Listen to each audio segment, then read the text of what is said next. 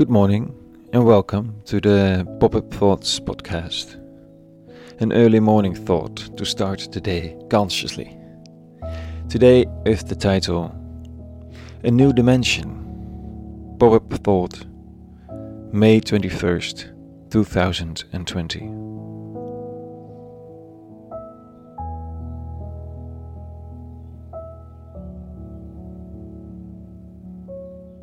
She sat very still on her yoga mat.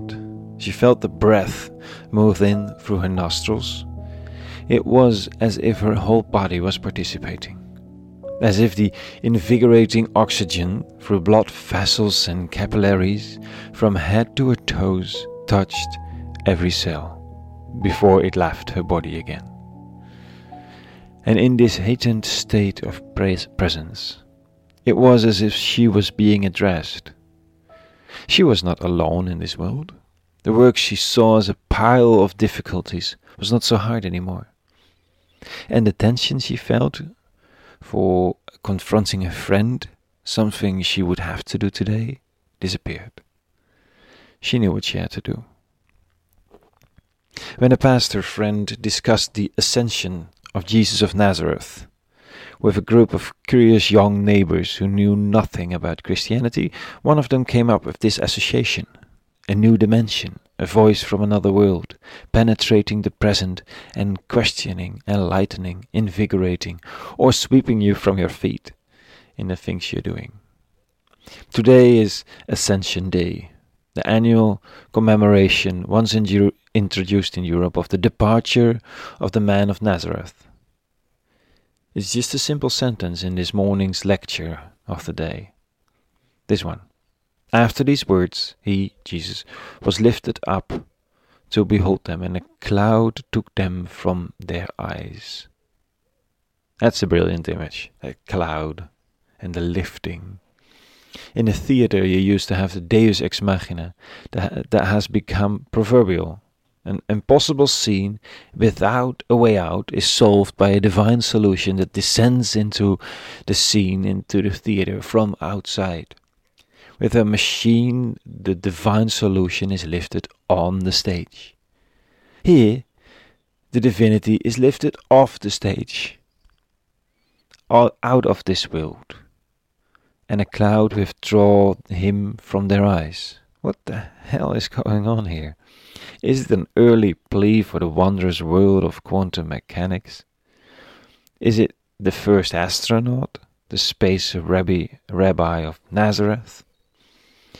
First of all, it's an image and a statement. It always is. The guru leaves. Many people may know the hero's journey as a way to scrutinize your own life path or the growth of an organization. The hero travels, encounters many difficulties, learns, overcomes, grows, for the hero, there's always the mentor, and at some point the mentor dies, but his spirit remains alive. That's what's happening. The hero, rabbi, becomes mentor and then leaves. First of all, the ascension is an image of the ascension to a throne. In the end, is the question who has the final say in this world? as we are swept back and forth by messages of on the one hand, on the one hand love, beauty, humanity, on the other hand hate, cynicism, and destruction, we wonder where the power lays. Is the world ruled by greed or by love? The lady on her yoga mat only had to sit still to know. The three dimensional world that storms us every day with questions, challenges, fears, desires, and more occupies our heads and hearts but through it a voice calls from another dimension, unlimited in time and space, appealing to our hearts. Not physically present, that's you and me, physicality. It's beyond that, a power without violence, a voice without coercion, a whisper that will not stop until it has found ears. That's ascension. It's the divine confirmation too for his followers of the way of, of, of the man of Nazareth. That forgiveness, love, care, devotion, and righteousness not only conquered death, but that they rule the world from now on, in their own gentle way. The darkening structures still exist. I still recognize in myself the selfishness, the fear, the cynicism.